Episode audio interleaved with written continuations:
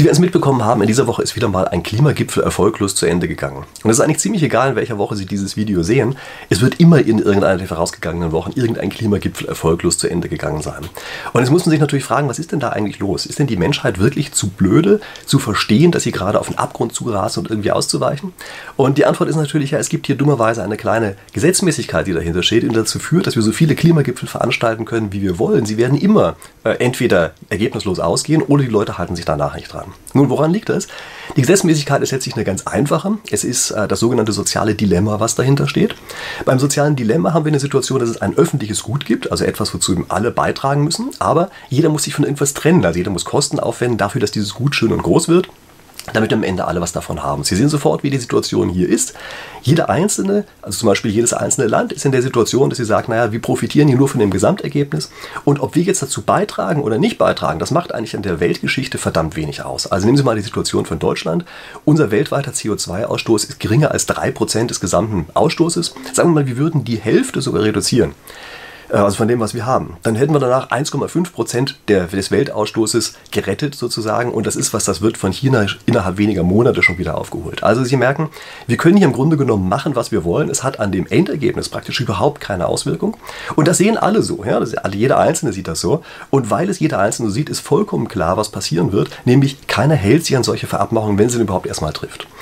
Ich habe solche Dinge häufig ausprobiert, auch in Hörsaal-Experimenten. Also ich ähm, mache dort auch solche Spielchen mit den Teilnehmern bei mir, dass zum öffentlichen Gut beigetragen wird.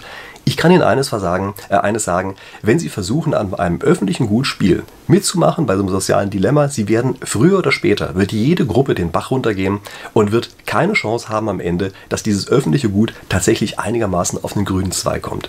Ich habe das gemacht mit Studenten, ich habe das gemacht mit Kirchenvertretern, ich habe es gemacht mit Managern und mit Sekretärinnen, es ist alles vollkommen egal, es kommt am Ende immer das Gleiche raus. Der einzige Unterschied besteht darin, mit wie viel Kooperationsbereitschaft man anfängt.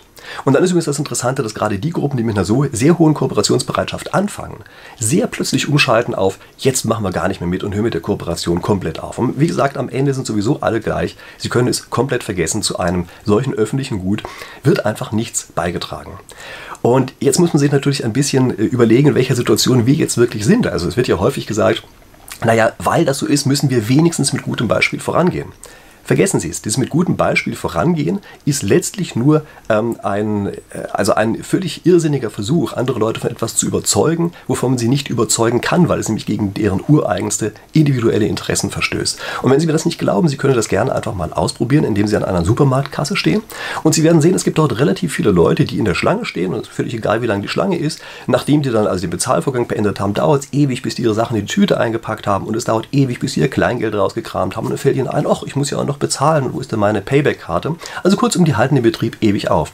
Und jetzt gehen Sie doch mit gutem Beispiel voran und sind Sie einfach mal ganz schnell fertig. Ihre Sachen sind sofort eingepackt, Ihre Payback-Karte ist sofort draußen und Ihr Geld ist sofort griffbereit. Was meinen Sie, wie viele Leute Sie damit am Ende wirklich überzeugen, Ihr Verhalten zu ändern? Und Sie wissen natürlich, die Lebenserfahrung sagt Ihnen, Sie werden damit überhaupt kein einziges Verhalten ändern.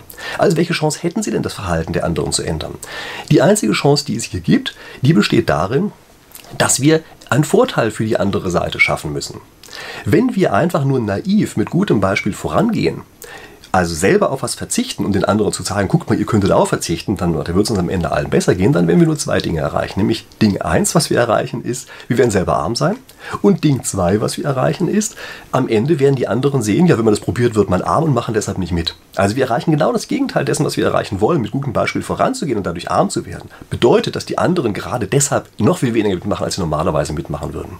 Kommen wir also zu dem Vorschlag zurück, den ich eben gesagt habe. Wie ändert man denn die Regeln eines solchen Spiels?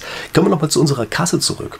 Bei der Kasse ist es so, dass wenn Sie beispielsweise statt mit Bargeld auf einmal mit sowas wie äh, PayPal, also sagen wir mal Google Pay, jetzt verknüpft mit dem PayPal-Konto, wenn Sie damit bezahlen können, dann stellen Sie auf einmal fest, ja, das ist für den Individuellen, für denjenigen, der den, äh, den Bezahlvorgang macht, ist das von Vorteil. Und es ist auch für die dahinter von Vorteil, weil die ganze Sache einfach viel schneller geht. Das heißt, Sie haben plötzlich sozusagen die Regeln dieses Spieles so geändert, dass der Gesamt, für die Gesamtheit bessere Zustand erreicht wird durch ein Verhalten, was auch für den Einzelnen besser wird. Und genau das Gleiche muss hier auch passieren.